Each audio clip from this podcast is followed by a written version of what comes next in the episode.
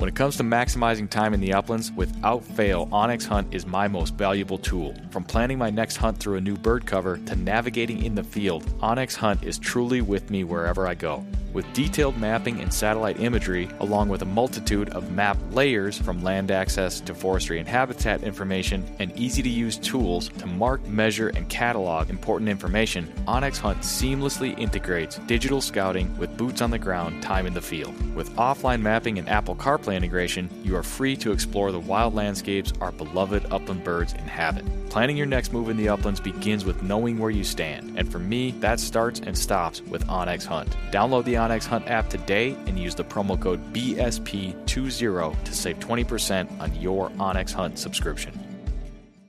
When the miles rack up faster than your flush count, that's when you'll truly appreciate your hunting vest from Final Rise. Built for the uplands and proudly sewn in the U S A, the complete lineup of hunting vests from Final Rise, from their all-new Summit X T down to the minimalist Sidekick system, are all built upon the foundational load-bearing waist belt and low-profile shoulder strap system, which allow you to carry all the gear you need and do so comfortably while maintaining your ability to move freely and perform when you need to most. With a complete lineup of accessories and newly released performance field apparel, Final Rise has the gear you need to help you get the most out of every mile and every flush. Final Rise gear is built for the uplands. Get yours today at final rise dot com.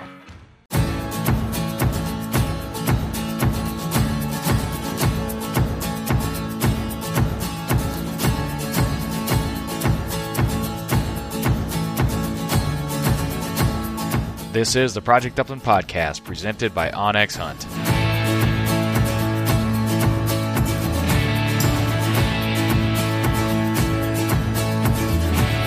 This episode, we're talking to Kyle Lindy of Gun Dog Box. Welcome back to the show for episode number one hundred twenty-nine.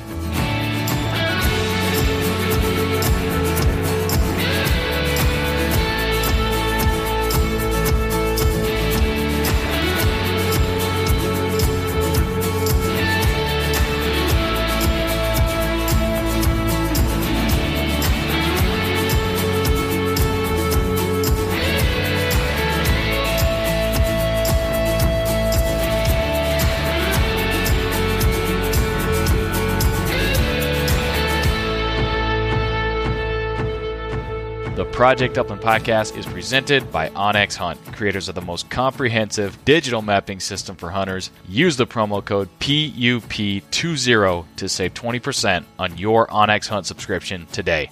And by Eukanuba Premium Performance Dog Food. If you want to get the most out of your dog, you need nutrition that holds nothing back. To help unleash your dog's maximum potential, check out the new Eukanuba Premium Performance lineup at eukanuba sporting dog dot com. And by C Z U S A Shotguns, shotguns designed with the upland hunter in mind, from the Bob White and Sharptail side-by-sides to the Upland Ultralight and Wing Shooter Elite over and unders. They've got pumps, they've got semi-autos. C Z U S A has a shotgun for you. Head over to C Z U S A dot com to learn more. And by Dogtra Callers. For over thirty years, Dogtra has collaborated with industry professionals to create class-leading tools for e-collar training, G P S tracking, and more to support bird dog owners in developing top-notch dogs. Learn more at Dogtra dot com. And by E S P Electronic Shooters Protection, custom-molded, custom-fit electronic hearing protection.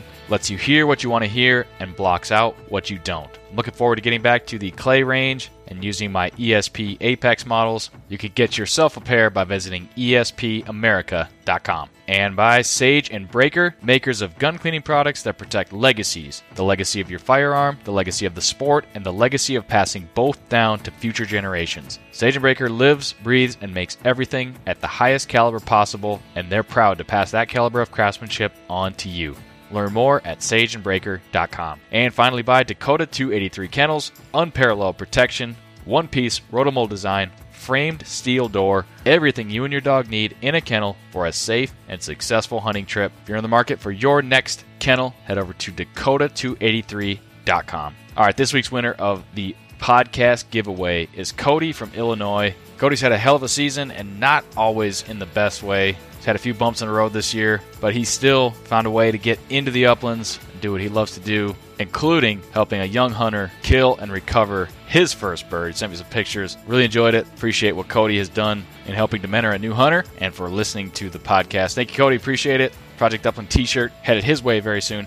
Anybody listening could be next week's winner of the podcast giveaway. All you got to do is make a meaningful contribution to the show. You can leave us a rating, leave us a review in your podcast app, subscribe to the podcast, share the podcast, send us some feedback, or a story like Cody's. Love to hear from our listeners. You can email me at nick dot larson at northwoods collective dot com. All right, first episode of the new year, everybody. Excited to be back with you in twenty twenty-one. I may or may not have one more upland hunt left in me before the season is officially over, but if not, it's a long ways until September of twenty twenty-one, but we got a lot of stuff coming for you this year, and I appreciate you all sticking with us and continuing to listen to the podcast. This week, we're talking to Kyle Lindy of Uplander Pro and Gun Dog Box, which you'll hear a little bit more about today.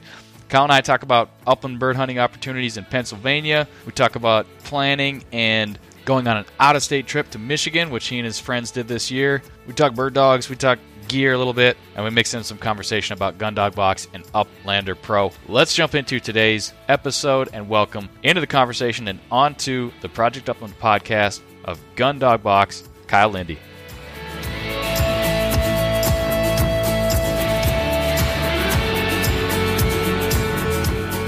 Welcome to the show, man. Thanks, Nick. Thank you for joining me on the Project Upland podcast. It's Monday, man. How you feeling? Uh, we're back at it. Uh, feeling feeling pretty good though. Sun's yeah. actually shining for once here in western Pennsylvania. Oh, that's, that's good. Yeah, that's rare. So it's been, I don't know about you guys, but so far it's January eleventh today. It's been a very mild winter. Yeah, December we got quite a bit of snow. We actually were ahead of our like average snowfall, um, but now it's been uh, it's we've been in about in the forties here, so. Not complaining too much, although I do like the snow. Yeah, I do. Once it's, you know, once winter settles in, I'm a snow person. I like, I've been out on the cross-country skis, and we we have enough to do that. Conditions are pretty good with temperatures and stuff, but the trails could use another hit at this point. Yeah, yeah. Unfortunately, we uh, we only really got to dabble kind of hunting in the snow a couple times this year. Yeah. So, by the sounds of that, your season sounds like it's winding down slash over. What's the status? Yeah, it's pretty much over. Um, so, you know, for those that don't really know, here in Pennsylvania, we have we don't have like wild pheasants, right? So no. Used to a long time ago, we don't have any more. So Game Commission does a put and take um, program, and they their last stocking was like three weeks ago. Um, and those birds don't last very long, so there's probably a couple left out there, uh, but but they're few and far between at this point. And in our grouse season, actually, um, the past few years, the late season has not been available for us to hunt, yep. as they're kind of trying to bring that population back a little bit here in the area. So that's all done. Uh, we got a little bit of small game, and, and that's about it. Yeah. Well, before we get too f- far ahead of ourselves, I should have you introduce yourself a little bit and just give us a basic info on Gun Dog Box, Uplander Pro, some of the things that keep you busy. Yeah, yeah. So, uh, again, my name's Kyle Lindy. I live in uh, Grove City, Pennsylvania, which is western Pennsylvania. Started Uplander Pro about a year and a half ago, and it was just kind of an idea uh, to be able to go and find all upland hunting equipment for you and your dog on the website, one place. Um, you know, I, I was traveling for work, and I was popping in and out of a lot of different sporting goods stores, and they didn't have anything for upland hunting no matter where I went. So I thought, you know, hey, let's let's kind of get this thing rolling and, and hopefully make something of it. And uh, and it's going well. Um, it's going well. It's it's taking some time. And we're still growing. We're still learning a lot. So, um, but it's going well. Uh, and then, like you you said, uh, Gun Dog Box. We actually just purchased slash went in partnership with the original owner. Uh, he had approached us and asked if we wanted to uh, buy the company. So we have a majority of the company, but he's still there, kind of as like a consulting role to help us out. Uh, and, and he is still involved. So uh, we just took that over a couple months ago, actually. So it's been going really well. It's really fun. Uh, it's great to uh, talk to the different manufacturers and, and talk to everybody that subscribes, uh, you know, to Gun Dog Box. And just to be totally clear, for those that would have no idea what Gun Dog Box is, give us the basics. Yep. So Gun Dog Box is a monthly or quarterly subscription box. So uh, you, you see these different subscription boxes for everything that you can get now, right? So this is for gun dogs and the hunters. Yep. So we have, uh, like I said, we have quarterly boxes, so you get four a year, and we also have the monthly boxes. Um, and it's for upland and waterfowl hunting, so we have two different types of boxes. Okay, cool. Well, we'll probably talk about that a little bit later, but for now I want to get back to bird hunting. Yeah. um, you mentioned the grouse season. That I'm familiar with it a little bit, just as far as some of the research that Lisa Williams has done and just being known, knowing folks with the, associated with the Ruffed Grouse Society. Was it historically you'd have a season, an early season, and then shut down for deer season, and then have a late season, that sort of thing? Yeah, okay. yeah. So uh, we actually had like uh, a few different seasons. So it would come in pretty early. Um, it would be in for a little bit, then it would go out, then it would be in, it'd be back in again for a little bit. Then it would go out for deer season. Everything in Pennsylvania goes out whenever deer season comes okay. in, basically. And then uh, we had an after Christmas season. And a few years ago, I actually attended uh, Ruffed Grouse Society and, and with the Game Commission, the Pennsylvania Game Commission. Uh, it, it was just the Pennsylvania Game Commission biologists dedicated to Ruffed Grouse. You know, we were talking about how the numbers have been in decline for a while. They're they're getting kind of scary low. And um, so they decided to take that late season away. And the reasoning behind it was, you know, by that time we've already kind of had some winter. Mm-hmm. So if those birds have made it that far, uh, you know, we we don't really want to disturb them. Kind of like you guys up north too. You know, whenever they kind of hunker down, you know, we uh, we try to kind of leave them there. And yeah. if they've made it that long, then they have a good chance of being able to to breed, you know, come come spring and everything. Yeah, understood. So circling back to Kyle, where did you get your start in upland hunting? Are you are you a lifer in Pennsylvania? You grew, born and raised there, got into the outdoors early. How did that happen for you? Yeah, born and raised Pennsylvania. Basically started rabbit hunting with my dad when I was four years old. Um, yeah. And, uh, you know, a bunch of his friends had beagles, so we'd run run rabbits with the beagles and then just kind of hunted everything, um, you know, up through. And when we were in high school, had a few buddies, uh, close buddies, that w- we used to hunt every day after school. We had no idea what we were doing. It was basically time to, uh, you know, walk around the woods and and uh, and shoot stuff. So the grouse hunting was way better when we were in high school than it is now. And uh, you look back and it's like, dang, if we would have really only known what was actually going on, we probably could have capitalized on some good grouse numbers. But uh, but really, I bought my dog, uh, Buck, and he's a chocolate lab, and I bought him in the in the thought of really waterfowl hunting with him more. Waterfowl hunting in western Pennsylvania is not all that great, and we started running birds, and he just took off on the upland game and, uh, and just kind of killed it there. So I got hooked even more, and that's just been our main focus for the past six years. Good deal. Well, I want to grab onto that grouse hunting thing a little bit just to get some perspective, and if you don't mind, because I'm curious, Pennsylvania, again, seeing declines in grouse hunting, and I've, I've, I haven't experienced it myself. I've certainly heard a lot about it, but how long ago was it that you were in high school, Kyle? And yep. just give me a little bit more perspective on, like, you, you've actually, I mean, you're hunting some of the same areas, and you've actually seen the grouse hunting degrade. Yeah, so... Uh, I graduated high school in two thousand ten. Okay. So, um, you know, and really our, uh, like my sophomore, junior year was really when we, we got into birds. Yep. And, uh, so we're talking a decade ago, a decade ago. Yep. Yep. yep. And, uh, you would find birds, you'd find them in a lot of clear cuts, right? Just like anywhere. Yep. And we had that forestry management was more of that clear cutting back then. And, it, and it's just changed a lot, you know, even in the past ten years.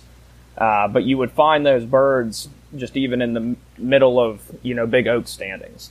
Yeah. And uh, and the more than more that you hear about why the grouse are, are declining, and, you know, when you're hunting that really prime habitat, and then you're finding birds outside of that prime habitat, that means that there's a lot of birds, right? Yeah. yeah. yeah. So uh, we're just not seeing that one hundred percent.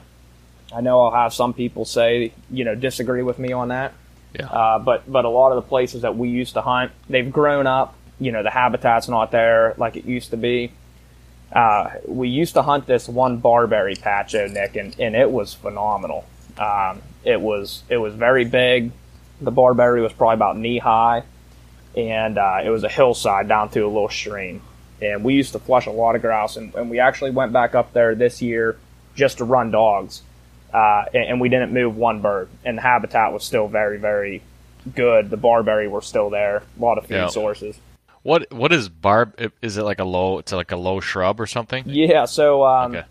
It's a small shrub uh, that has the worst thorns on it ever, okay. and uh, and it has little red berries, and they love that. So um, if you find barberry, you know a lot of times you have good luck of finding some birds if the habitat's there, and, and there just weren't any birds there, so.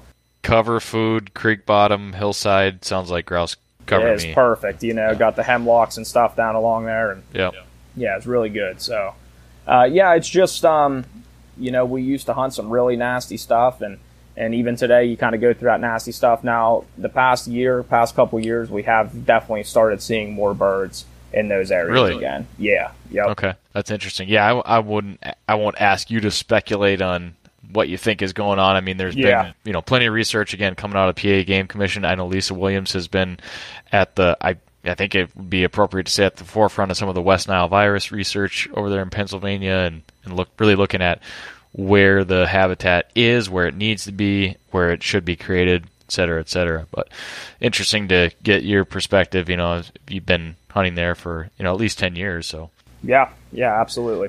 So was it grouse and your dog that really opened your eyes to upland hunting and kind of got you fueled and going in that direction? Yeah, yeah, I would say that. Uh, I, I would also say, you know, and for anybody that wants to knock kind of our uh, our put and take, you know, yeah. uh, program, um, you know, we hunted South Dakota last year uh, for pheasants, and we flushed more birds, more wild birds out there. This was just a self-guided hunt. Uh, we just went on public land. We flush more birds out there every day than we did back here. So, you know, yeah, there are pen-raised birds that are put out into the wild. They get spread out very easily. They get killed very easily by predators. And then they also become very wild very fast. So, um, you know, it's not as easy as, I guess, you know, you might think. It's not like guys are going out there setting birds in the field. Uh, so that that really, and having that close to my house, uh, you know, we have a game lands ten minutes away that I hunt pretty hard. You know, that that's really been fun watching the dog work, though. So that got me really hooked as well. Uh, yeah, I see what you're saying. So you're saying that you go out to South Dakota and the opportunity is ample, or can be plentiful out there, whereas back in Pennsylvania, if you hit the release site right on the right day, it might be easy, but then it, things get more challenging. Yeah, absolutely. Absolutely. Got, gotcha. Yeah. How does that release system work? I've I've heard bits and pieces from different areas where, you know, folks know the release site, you know, when the birds are being released. How does it work in Pennsylvania? Yeah, so they give a three day window, so you know you know where they're stalking, right? So you know the game lands that they're going right. to stalk on. They give you a three day window, so Wednesday to Friday they can stalk. Um, you don't always know. There are some guys that that know, you sure. know exactly kind of when the truck's coming type deal, um, but you don't know. And uh, and they put birds out. It depends on the amount of acreage and habitat that's there, how many birds they put out at each location. But, uh, I mean, it's a decent number. Yep. You know, mixture of uh, roosters and hens. We're allowed to shoot hens here because they're put and take birds. You know, we really don't have too many holdover birds. Uh, there are some, but, but very, very little. So, like, you'll see pheasants in the off-season where you know they're still there. Yeah, very yeah. few. Yeah, very few. There's a couple locations that, that it's more known for that. Um, I actually saw, this was about three years ago, I was driving across, and it wasn't on game lands, but it was about a mile away, and, and a, a bird ran across the road, and about eight little birds followed it. Huh. So I flew up real quick, and I got up there, and it was a, it was a hen pheasant with her young.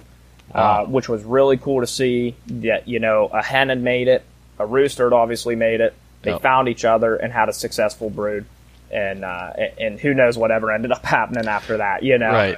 Uh, but that was really cool to see. So yeah, that's that's interesting that they they could still, you know, bring some chicks to life and see what happens. I mean, obviously there's some habitat there and birds are doing okay. Yeah, I, I don't have a lot of experience with release birds. I don't, I'm pretty sure Minnesota doesn't have a program. I know my neighbors in Wisconsin do, and I've heard folks knock it in the sense that if it, if everything was a zero-sum game and you were spending money to release pheasants when you could be creating habitat for, say, native game birds or something like that, you know, I could see yep. where that would stir up some debate. But at the end of the day, if you can, if it's not a zero-sum game and you can provide opportunity for folks to get out and use those state game lands, there's obviously pros and cons to everything. But yeah, and here's the other thing on the game lands too, Nick, is like yeah. the game lands aren't large enough all the time um, to sustain, you know, rough grouse numbers. Um, or have the correct habitat or a, you know, solid piece of land. So a lot of the times that you're hunting and, and you're killing um, grouse or harvesting grouse, uh, it's on public or it's on private land, or it's on uh, you know, timber-owned companies, you, you know, their land uh, or national forest land. Yep. So the Game Commission, I mean, you know, they can they can do as much as they can with what they have, you know, but they don't always have the stretches of land or the proper area to be able to kind of manage for rough grouse. Let's dive into that a little bit more, because I don't know that I've ever, I don't know that we've ever gone deep Pennsylvania upland hunting on this podcast, and I'm just curious a little bit about land access, where you would go to hunt birds. You you touched on it at a high level there, talking about you. So it sounds like you have industry timberlands, you've got must have state and federal lands, you got the game lands mixed in there. What is the public land access look like out there? Um, a lot of posted land. Okay. Yeah. So, you know, private land, um, uh, Pennsylvania is, is pretty well known for posting their land. So as far as, as timber companies, so Pennsylvania, Western Pennsylvania, uh, and especially Northwestern Pennsylvania is huge in the timber industry. So these companies will own vast, you know, amounts of land. Uh, you yeah. know, P- Pennsylvania is a big state. It's a huge state. Yeah. Yeah, and there's a lot of nothing in Pennsylvania, too. Yeah. So, um, you know, a lot of their cutting, I guess, uh, rituals are still clear cutting. So there's still some uh, opportunity for grouse hunting and stuff like that. Now, they're not open all year, but they do open them up the entire hunting season. So okay. before archery, and uh, I think they close, they shut the gates next week, I think. Um, you know, so you can access that, you know, and then public land. You know, as long as the habitat's there, that's that's the one thing with Pennsylvania as well is, um, and, and we went to Michigan, and I think we'll probably touch on that a little bit, and it's kind yeah. of the same up there, is, you know, natural land around here is not going to grow up and just be good for grouse, right? So uh, you either need natural disasters like fires or tornadoes, or you need people cutting uh, and creating that habitat, you know, for, for a while for the grouse to actually be in there. You're not just going to find them in, uh, you know, sixty, eighty-year-old oak stand. Right. It's going to be pretty wide open, not much ground cover there. You need Correct. some kind of opening in the canopy disturbance to get the early successional stuff. Correct, yeah. Yeah, yeah. yeah. You took a trip to South Dakota. You took a trip to Michigan. I definitely want to talk about that trip. Has your have there been other out-of-state trips? What are your What are your motivations in upland hunting right now? Yeah, so so those are kind of our first experiences of going out of state. Okay. Um, so South Dakota last year, Michigan this year in twenty twenty. Yep. Trying to hit somewhere every year, you yeah. know. Uh, we've made a lot of contacts through Uplander Pro and Gun Dog Box, and started yeah. talking to a lot of different people around the state, and, and we talk to them, and, and you know, and, and we don't like going the same place twice, you know. Sure. Yeah, there's lots to see out there. Yeah, so we like to go see different stuff, and, and we like to do, you know, kind of self-guided hunts. So that's, you know, hunting public land, uh, doing it ourselves, doing our research, you know, using Onyx and uh, and stuff like that. So, yeah, we're we're definitely trying to get out and reach different parts of the United States, you know, kind of every year. So you've got one chocolate lab still, right? Yep. Okay. Do you have a group of friends that you typically hunt with? Or are they all labs? You hunt with different dogs? What does that look like? Yeah, so um, we have a group. Uh, my one buddy has um, he has a Brittany. Okay. And then my other buddy just bought a, uh, this was the first year we hunted with her, uh, a Llewellyn setter. And um, he also has a, a red lab that's the same age as my chocolate lab. So we hunted with them for a little bit, and then we started getting, you know, they started kind of buying pointing dogs. And, and I think that that might be the way that, uh, you know, my next purchase may be uh, a pointing dog. As much as I love my lab, he's a he's a good dog, man. He's. I hope that the saying, you only have one great dog in your life, is not true. Uh, right. Because uh, he's he's been a phenomenal dog for me. So we kind of got a mix. You know, we kind of have a mix. And it was interesting up in Michigan. We ran uh, we ran two Brittany's and uh, and my lab together. So it was it was cool. It was pretty fun. Awesome. Well, yeah, let's dive into the Michigan trip a little bit. Tell me about kind of basic trip planning, what you were looking at, how you how you wound up choosing to go to Michigan, and then you don't have to tell me specifically where, but were you in the U P, were you in the lower?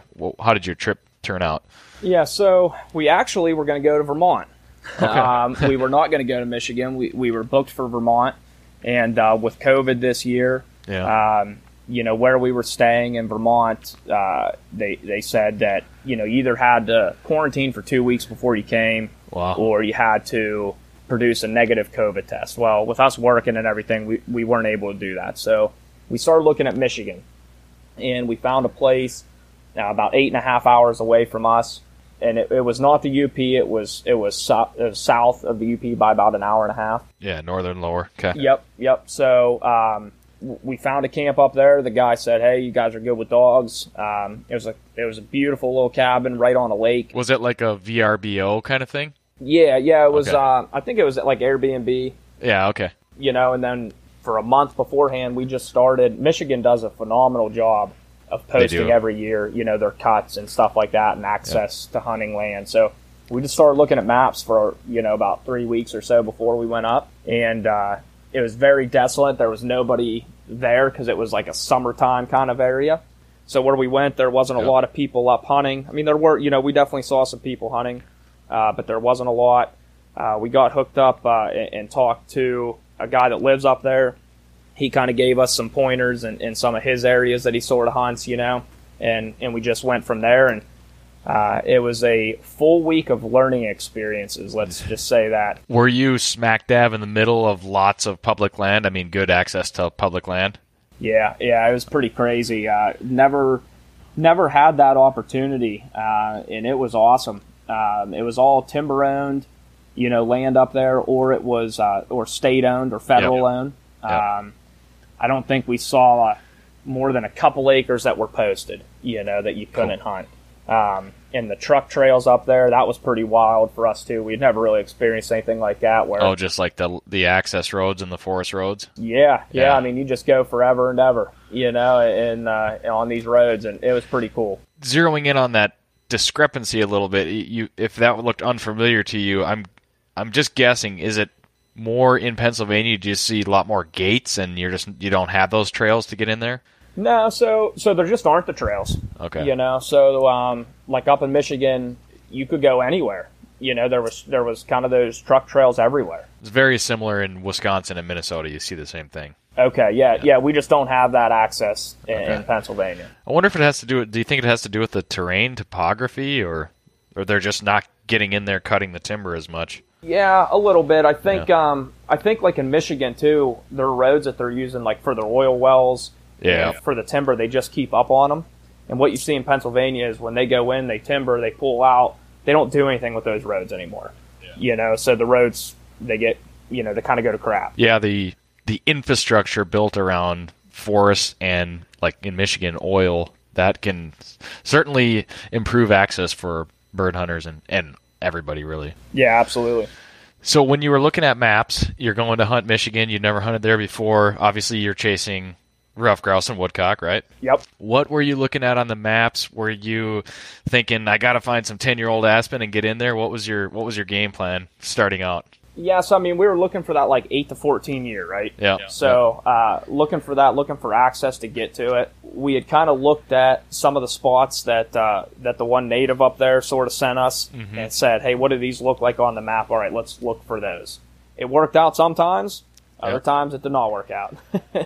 You know, so uh, we, we put a lot of uh, boot miles on when we really didn't have to probably, you know, and that, that was part of the learning experience as well. Right. You know, we would... We would find these cuts, and we'd walk back in a mile, you know, off the road, right through the middle of the cut. That's not what you're supposed to do, apparently. you know, you, you, you need to, you know, hunt the roads more, you know, hunt, hunt alongside the roads and stuff like that. And fortunately and unfortunately, we found that out about the second to last day. Okay. Uh, and we really got into some numbers, but, you know, it, it was a learning experience. We had, uh, you know, and I'll be the first to say it, I, you know, I'm not too proud to say we went up there, and in four days we flushed forty-nine birds. That's grouse and woodcock. Okay. You know, we, we killed birds the first day, and, you know, the guys that we go with, we always say, don't be disappointed if we don't kill anything. We're just going to see some new land. Right. Um, you know, so, so when you can connect on the first day, uh, it, it's kind of all uphill from there, really, you know? Yeah. Yep. It's managing the expectations. What time of year were you trying to g- g- gather a little bit on? You, you were flushing woodcock. What time of year were you there? Yeah, we went up there. Um, man, feels like forever ago that we were up there, to be honest with you. You know, with October was a long time ago. I'm guessing you were there in October. Uh, we were. Yeah, we were there October twelfth through the sixteenth. Okay, yeah, so right smack in the middle of the month. Yep. Generally, pretty good grouse hunting, pretty good woodcock hunting, and that seems to be what you were finding. How was the weather? The weather was the weather was actually really nice. Okay. Um, yeah, it was beautiful. We uh, we hunted in the rain, like kind of rainish one day, and the rest of the time was very nice. Uh, we missed the woodcock, so we did end up meeting up with a guy up there. We just kind of ran into him hunting, and he yep. was a local, and he said, "Hey, you know, you guys kind of missed uh, a good flight of woodcock la- last week, and they're kind of gone right now, and." Sunday, you know, we were leaving Saturday, and yep. he was like, Sunday, weather's coming back down again, mm-hmm. we'll have another good flush. So we actually started to kind of see that at the end of the week, uh, that there was some more woodcock in the area. But, there, you know, we weren't loaded up with them when we were up there. Okay.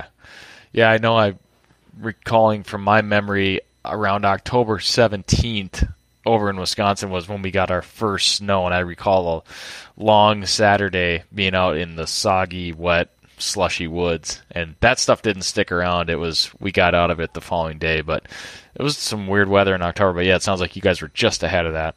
Yeah. Yep. Sticking on this trip a little bit and where you found birds, it sounds like, you know, maybe you dove deep into the cover sometimes and didn't find them, but then found them along some roads and trails. Your first trip, everything's new to you. You're kind of managing your expectations. Did you see any patterns or any consistency in flushing grouse in Michigan that you could say, all right, when we come back next time, I would really focus on this? No, and that was the problem, Nick. It's hard to do in uh, three or four days, man. Man, it, I'll tell you, it was it was something else. So we we get in the first day that we hunt. So we, we got up there at like two o'clock in the morning. We left after work. We got there at two in the morning. Okay. And we, uh, we actually just pulled into a parking lot and slept until like five thirty. And... uh And we went to a couple spots, and within fifteen minutes of getting out of the truck the first time, we flushed a woodcock and a grouse. And we thought, holy smokes, we made it, you know? and uh, then we went the rest of the day and flushed a couple more birds, you know, and that's kind of yeah. how it went. I guess we kind of went up there thinking, hey, we're going to hunt these aspen standings, you know, and it's going to be awesome. And, you know, the videos you see trudging through the stuff and birds going up, and that never happened. It just, you know, it didn't happen. They had a really good acorn crop up there this year. So we found some birds kind of out a little bit more, you know, kind of within one hundred yards of some thick cuts. Uh-huh. Uh, but into the oaks. Uh, into the oaks, yeah, yep. Eating the acorns and stuff. It's not bad when you can find them out there and that stuff. It, shooting's a little bit easier, mm-hmm. you know. Um, they tend to, I think they, at least personally, I think they, if they don't have the ground cover or the low brush, you know, they'll flush low and they'll do some funky stuff that way. Yeah, yeah, and it was kind of wild, too. The first day we were up there, we found this spot. Uh, and it was really cool. A lot of cover. Um, we we actually did get into some birds uh, for our standings or our standards. You know, yeah. uh, we were we were pleased. So we went back the next day, and we're pulling in uh, to this road that actually does have like a wooden gate on it. And these guys are coming out and they're closing the wooden gate. And uh, so we talked to them, and they were with the range service. All right, so there's military bases up there. Oh, okay. And uh, they actually closed down the entire area that we wanted to hunt for the rest of the week because they were doing uh, sniper fire, like sniper oh. training at one of their bases, and they have to close down so much land, you know, sure. for that. So that was sort of a bummer, but the guys were super nice. They actually gave us a map. You know, they, they said, hey, we hunt up here too. This is kind of where we're finding birds. you know, I don't know, take it with a grain of salt when the locals tell you where the birds are, you know, to some out-of-staters. Sure, sure. But they did put us on some birds, so uh, yeah. But it was it was just different, different experience, kind of all all around up there. Did the people that, uh, aside from those guys, you mentioned at least one other person that you talked to, did they give you any tips on cover as far as telling you what to focus on, what not to focus on? Uh, no. Okay. So yeah, so the one the one guy that we talked to, you know, he said, "Hey, what kind of cover should we find?" And, and his response was, "The birds are where they are," you know. So, uh, which is a common thing you hear with grouse, and there there's plenty of truth to that for that's, sure. Yeah, absolutely, yeah. absolutely. Yeah. I mean, the way I look at it, especially over here, and I don't think it's it's not terribly different from the U P. A little different than maybe the northern lower. From I've I've hunted over there a little bit, but not much. But in Minnesota, where I'm at, northern Minnesota, all the woods is grouse cover. Like if you're in the woods anywhere in northern Minnesota, it's it's you could see a grouse at any time. But of course, as bird hunters, we're looking for concentrations of them and patterns that we can hit, play, and repeat and that sort of thing. Yeah, that's what we're all trying to find. But like we said, that's hard to do in four days. You know, that was just that was just the tip of the iceberg for you guys. You have to go back and see some more cover and learn some more. Yeah, and the last day, uh, I think we flushed eighteen birds the last day. We, oh, we cool. kind of actually, I think, did something right, you yep. know, and uh, and kind of found a, a section of cover that had food, and it had some clearings, and it had some yep. thick pines, you know, and uh, and there was quite a few birds in there. Nice to kind of end on a high note like that. Yeah, yep. Any memorable dog work, bird kills, anything like that from the trip? Yeah, so probably the most memorable was uh, the evening of day one when my buddy Brittany uh, met a porcupine. Ooh. So so where we live, uh, we are actually about twenty miles south of there really being any porcupine. Okay. So we don't think about that too much. We had that in our the back of our mind when we were going up. You know, we talked to some people that said, hey, porcupines are really bad up here. Your dogs are probably going to get into one. So uh, first evening, probably an hour and a half left the light, uh, uh, the one Brittany got into one pretty bad. And uh, and we ended up we ended up getting most of them out, but actually having to take her to a vet the next day. Dang. And had the rest of them pulled out. So luckily, I guess that's why you travel with more than one dog. Yeah. But uh, other than that, you know, we, we had some really... So So my dog, being a lab, being a flusher, he works nice and close, but he is very high strung. He has a lot of drive. So when he gets on birds, it, it's, you know, it's pretty fast paced from there. And, uh, in the last day where I said we were flushing eighteen birds, he was kind of running through some pines, and it was really cool. We got up to the end of the pine. You could tell he was pushing birds in front of him the whole way. And we got up to the end, and, and six birds ended up going out, you know, right there that we kind of had funneled down in. Yeah. Um, I, I guess, you know, the shot of the week we can say is uh, is Brendan. We worked this bird for a long ways, and, and I guess I didn't realize that grouse would run like this. You know, I, I see kind of, and I guess it's more of the flusher mentality maybe too, pushing them, sure. you know. But we probably ran this grouse maybe two hundred fifty yards, all right?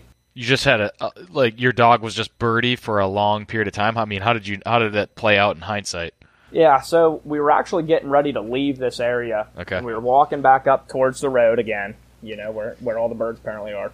And uh, and he gets real birdie, and we're ready, and and nothing's happening, nothing's happening, but he's just on fire. Yeah. And and we, he ended up kind of running two hundred fifty yards or so, and the and the Brittany's kind of got around him. And we ended up actually pinching these birds between these two roads that were only maybe twenty yards, you know, wide of woods. And uh And this bird went up, and it went back through us.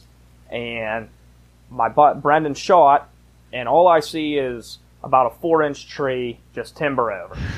And I'm like, well, you know. And the other guy goes, man, he's like, nice shot, you got it. And uh, I said, he didn't get that bird. I said, he killed that tree, you know. And the dogs go down and retrieve the bird, and, and he says, I guess that's why you, they say uh, shoot at them even when you can't think you hit them. Right. Yep, yep. And uh, and that was pretty cool. That was a really nice bird. The a lot of the birds we shot up there, and maybe this will play on, and maybe some more grouse experienced hunters will say, well, that's because you guys are not well versed up there. But a lot of the birds we shot were uh, were pretty young, you know. So we didn't shoot like some real big birds or anything like that. We were shooting right. kind of some younger birds. Uh, and, and maybe that's our fault. Maybe that's what we were in. I don't know, you know? Uh, yeah, I would say that it's just, it's part of it. You know, if you're in good grouse cover and it's a good, you know, and there's young birds around, you're going to get better opportunities at those no matter how good of a grouse hunter you are or not. I think, you know, more time in the woods and more opportunities, you're going to, you know, you're going to kill some older birds too, but I don't know that it has anything to do with your guys' experience to a certain extent. But. Right. But yeah, that's that's very cool. Sounds like you guys had a good time and obviously got into some birds, which is the goal of any out-of-state trip. And you're out of your element, out of your comfort zone. I've gotten to do some of that stuff in the last few years after spending a lot of time just hunting kind of a real, you know, small area of Northwoods grouse cover and being very comfortable there. It's it's it's fun to get out of that. And while it's challenging and you can be scratching your head a lot, it's it's fun to get out and do different stuff. Yeah, absolutely. All right, man. So that was the Michigan trip. We talked about your season in Pennsylvania a little bit. Did you come back and grouse hunt a bunch there? I mean, did you get out much in Pennsylvania chasing grouse? Uh, so we did a little bit. You know, it, when we came back, um, to be honest with you, uh, uh, so we own some property, and uh, and I had some nice bucks on it this year. Okay. So I spent a little bit of time in the tree stand. You know, sure. since, since we were gone, kind of in a in a prime time of of uh, hunting, and. Uh, Then we did a lot more pheasant hunting. So, uh, yeah. you know, my wife was pregnant. We just had our second daughter uh, on Christmas Eve, actually. She was born. So, um, you know, d- did a little bit more stuff around here. And then, um, you know, we got into rifle hunting for deer. Yeah. Uh, we, we grouse hunted a little bit. We woodcock hunted a little bit. But we uh, we definitely focused on, uh, on some of the stock birds a little bit more. Um, and uh, and thank goodness it didn't happen in Michigan. Uh, but I just went in an absolute shooting slump like I never have uh, this year when we came back. So um, yeah, I won't even talk about numbers of how many times I missed because it's just absolutely embarrassing. Uh, you know, but uh, the end of the season did not end up with a lot of birds in the bag. You know, we uh, a lot of flushes, and uh, and I don't know what happened. Um, you know, I think everybody kind of goes through that maybe here or there. Yeah. That's that was kind of my first experience. It was very humbling, you know, and very frustrating at the same time. So, do you shoot a lot in the off season? Do you shoot clays much, or are you pretty much just a wing shooter?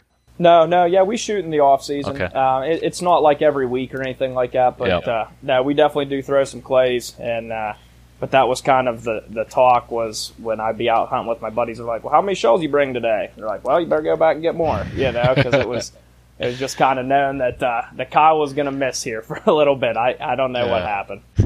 I had a, I would say, a very inconsistent year with shooting, too. And I actually keep track of my hit percentage in the grouse woods. And at the end of the year, it actually ended up not being as bad as I thought or as low as I thought compared to the previous year. I think the previous year I shot pretty well, and then this year it was just down, and I think I, I killed more birds on the second barrel and just never felt like I had everything going. You know, my confidence was really shaken this year, so I know the feeling. Yeah, yeah, it's a bummer, but that's, I guess, I don't know. It's definitely definitely part of it for sure. Yeah. So what's next on the out-of-state trip? Are you eyeing something up, or are you not sure where you'll go next? So we're not sure. Uh, okay. we, we've talked to some people. We have some places that we definitely want to go. Kind of the bummer with being in Pennsylvania is uh, a lot of the places we want to go are pretty far. Mm-hmm. You know, so we we really like to hit some out west trips. Right. We don't mind driving, uh, but you know, when you start getting over that twenty, twenty-four hour trip, you know, yeah. that's that's a long trip. So. Yeah. Um, I, I don't know. I don't know where we're going to go next year, um, and I don't know what we're going to tackle. We talked about a couple things, maybe Illinois or something like that, but um, I, I don't know what we're going to do. Yeah.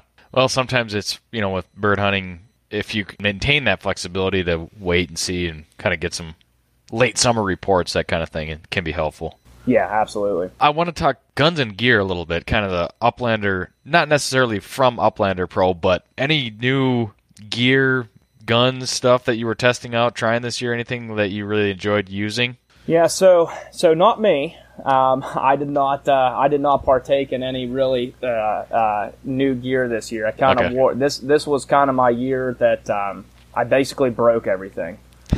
So you got to resupply now? Yeah, yeah. So next year is going to be an expensive year probably. But, um, you know, uh, the guys that I hunt with, they both bought bought uh, new Fronkies, a semi-auto and, and then an over-under, and uh, and they loved them. Um, I shot them a couple times when I was hunting with them, and uh, and I think that's probably going to be a, a a pretty quick purchase here. You know, they they really liked them. They had really good luck with them in some of the weather we were hunting in.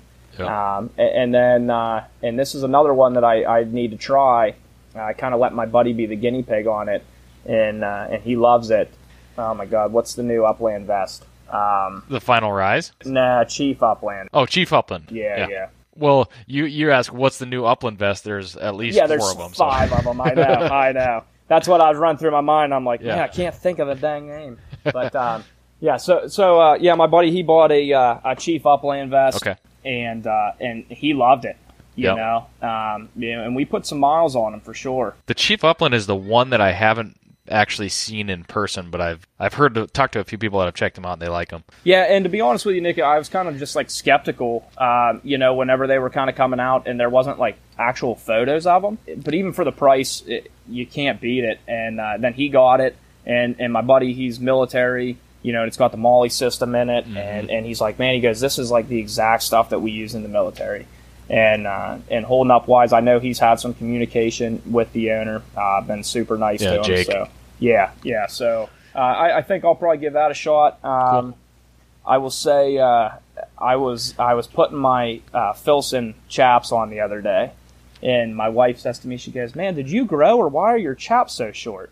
And uh, that's just because the bottom half of them are gone, shredded. yeah, yeah, they're they're destroyed. So uh, we'll be kind of re-gearing hard this year, you know, for the next season. Well, so if you're wearing chaps, you mentioned that barberry stuff early, the thorny stuff. I the stuff that I hunt over this way is pretty tame, and really, other than some blackberry canes and stuff, you know, we get into a little bit of hawthorn, thorn apple, that stuff can be pretty nasty. But we can, I mean, you can get away with for sure not wearing chaps. I never wear chaps when I'm hunting, but I'm always kind of looking for pants, and I think next year I'm going to need a new pair of pants. But do you uh, wear anything in particular under the chaps, or you just kind of blue jeans or khakis or something?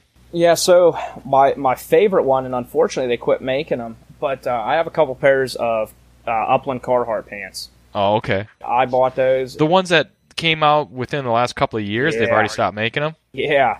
Dang. Man, just like super comfortable. Uh, flexible, breathable, yep. you know, thick. And, and when we went to South Dakota and to Maine, or uh, to Michigan, um, it was the same way. You took the chaps because that's what we wear around here, and we never put them on. Mm-hmm. You know, you just don't have the. We have a lot of thorns around here. Yep, and stuff's kind of nasty. So, um, but yeah, uh, those. Uh, you know, I was kind of disappointed when I heard that Carhartt wasn't making Upland equipment, you know, Upland gear anymore, because uh, yeah. I really, really like those pants.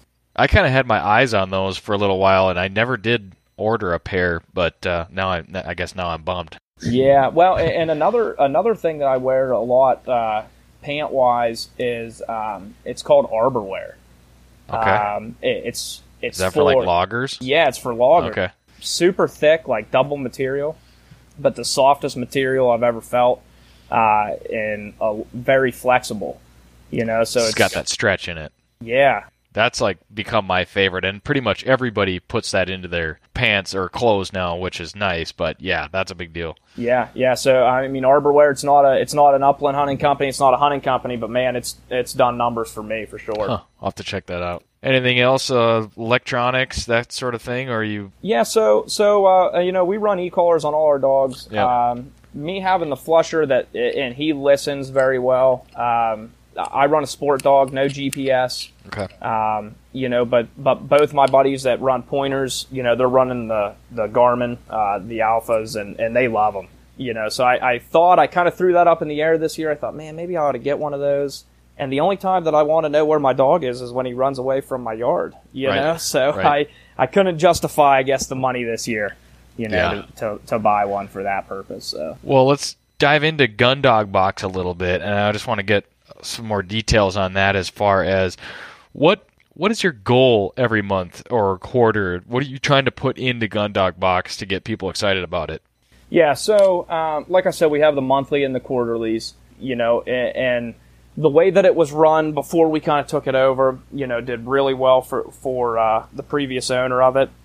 Um, you know, just like anything, kind of whenever you take something over, you want to put your own spin on it. Yeah. Um, so the quarterly boxes were, we're trying to focus on getting some bigger items in there, um, and, and maybe even some more items geared towards the hunter themselves as well. So we do, I guess, kind of an overview of a regular box every month is is we have treats in there for your dog every month. That's a that's a given. So the dogs like it. The dogs love it. Yep, yep. Um, so we do treats, and then we do uh, about every other month we do a hat or a T-shirt.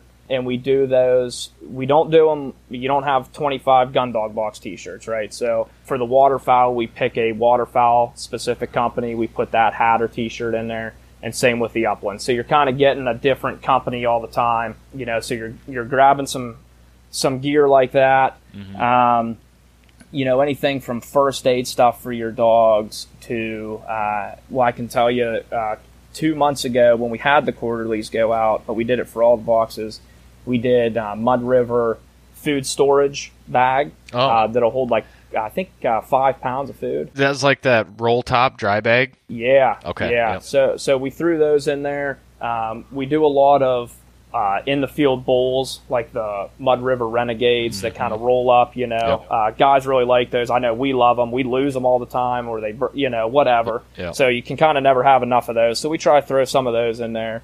And then we do some... Uh, leather working, you know, softeners, stuff like that for your gear, you know, and, and kind of with working with the manufacturers. So some of the manufacturers that we work with, uh, you know, like Boyt Harness, which a lot of people don't know, Mud River is under that. Mm-hmm. So Mud River, Boyt Harness, uh, Browning, we do a lot of Browning stuff, uh, you know, our treat company, and we're, we've been gaining more and more since we've taken over as well, um, to kind of try to throw in, you know, so when you get something or you get your box every month, it's not just all dog, you know, or it's not just all hunter. We, we're trying to really mix that, you know, with a good mix. Uh, this month we just sent out in the waterfowl boxes a chest pouch that clips on. It's a Ducks Unlimited bottomland camo, and I think it holds maybe fifteen or twenty shells, and it's got a pocket and stuff. So, oh, cool. You know, we try to we do a lot of leashes and and stuff like lanyards and stuff like that as well. Yeah. So just trying to put different things in there to keep both canine and hunter happy all year long. Yeah, now that the season's kind of coming, you know, winding down around uh, right. around places, we're starting to gear more towards training. So you'll start seeing our subscriber subscribers will start seeing more training gear for their dogs in the off season, you know, stuff like that. So we try to kind of, nobody really wants, uh, you know, I don't know, maybe a new lanyard right now or something like that, you know, with the season going out, something sure. that's going to sit there all year. So we're trying to kind of tailor them to what's happening now. So everybody's going to be starting to go into training mode. Maybe people are going to start going into puppy mode, you know, yeah. so we will be ge- gearing more towards that as well. What are the different, are there, there are levels to Gun Dog Box? If, if somebody goes to say, hey, I want to sign up, subscribe, what are they going to be looking at? Yeah. So right now we have, you can choose between waterfowl, upland, or combo. Okay. Okay. And then uh, you can do our regular boxes, or you can do a small box for the monthlies. And then the quarterlies, you can do a waterfowl, combo, or upland, but they're all the same size. Um, one thing that we're we're kind of looking at is getting kind of a higher-end box that's going to be a little bit more expensive. We don't know if we're going to run it every month. We don't know if we're going to just do quarterlies. Uh, it's going to kind of depend on the feedback that we get on it. But we'd like to to see if there's a market out there, I guess, for, you know, a higher-end box that, um, you know, maybe you get uh, a dog vest or a pair of chaps. Sure. Or, you know, something like that. Um, you know, getting a little bit more bang for your buck.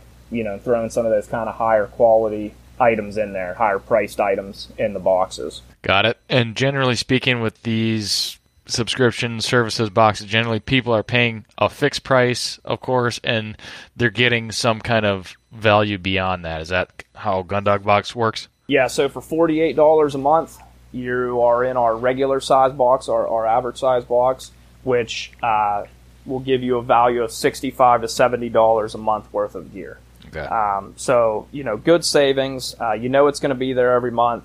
The dogs love the treats. You know, that's probably our number one thing that people will comment back on is you can't wait, you know, every month because the dog loves the treats. So definitely getting some good savings on that. Uh, it, it's cool. It's something that, you know, a lot of people say, man, I, I love when I come home, drive up the driveway, and I see the Gun Dog Box sitting on the front yeah. porch. You know, uh, something to look forward to, especially in the off season as well, you know. So that's going to be kind of our main, uh, with just taking over, that's going to be kind of our main focus is, is to continue to get new subscribers during this off season when maybe some people aren't thinking about hunting all the time. Uh, we actually had, uh, we'll throw you guys in there too. Uh, last month we, we did Project Upland uh, magazine. That's right. Yep. Yep. So uh, that was really cool. Uh, we've gotten a lot of good feedback back about that. I, I hope to keep doing that with you guys, and we appreciate that, you know, the partnership with you guys on that. Uh, yeah. But yeah, that was that was really cool. And I know you guys have some other magazines and stuff as well that we might. Yeah, no, we got at. Hunting Dog Confidential that would probably make sense in both of those too. So yeah, yeah, good stuff. Well, circling way back to something you mentioned earlier, thinking about uh, new dogs, and we're, got got me thinking about puppies and treats and stuff. Are you?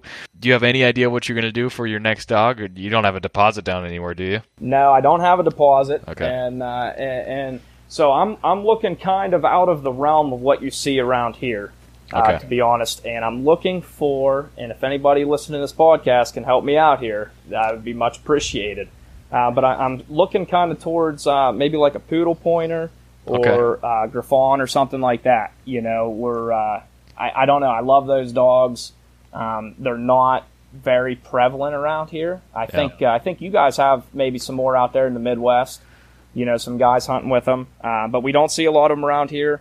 And and I'm kind of that guy that I like to do things a little differently sometimes, you know. So I thought uh, maybe we'll give that a whirl. I don't I don't know though yet. Cool. Well, if anybody has any bright ideas for you, how could they reach out and find out more about Uplander Pro, Gun Dog Box, and perhaps get in touch with you, Kyle? Yeah. So um, you can go on our social media pages uh, on Facebook or Instagram. Uh, you can send me, you know, direct messages that way. Uh, through those, um, or or you can shoot me an email. My email's k lindy three at gmail dot com.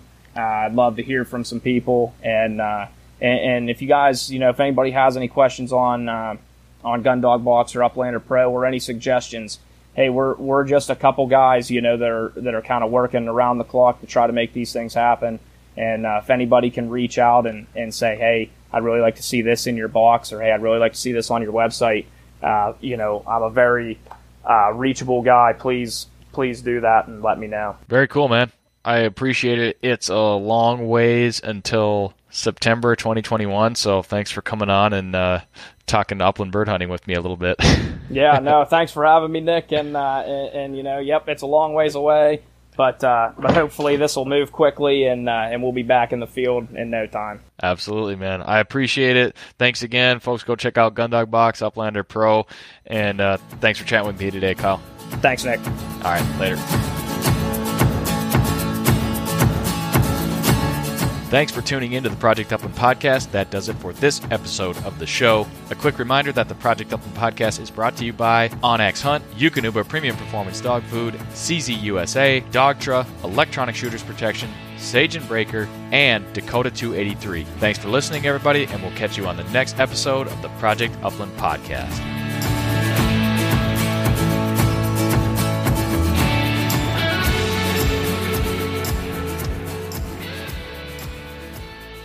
Onyx Hunt is the number one hunting G P S app. Join millions of other hunters who trust Onyx Hunt to find more game, discover new access, and hunt smarter. Onyx Hunt shows you nationwide public and private land boundaries. They've got topographic and three D maps. You can track your route, location, and elevation profile. You can save maps for offline use and take Onyx Hunt with you wherever you go. The most comprehensive hunting tool you'll own. Download the Onyx Hunt app today and use the promo code B S P twenty to save twenty percent on your next Onyx Hunt subscription. Know where you stand with Onyx. Hey everyone, this is Nick from the Gundog It Yourself podcast. If you enjoyed this show, then you might want to check out my show as well. We highlight and break down the ins and outs of training your own hunting dog. Whether it's a bird dog or even the occasional hound dog episode, we cover all topics related to hunting dogs. Check out Gundog It Yourself on any podcast streaming platform and hit the subscribe button to be sure not to miss any future episodes.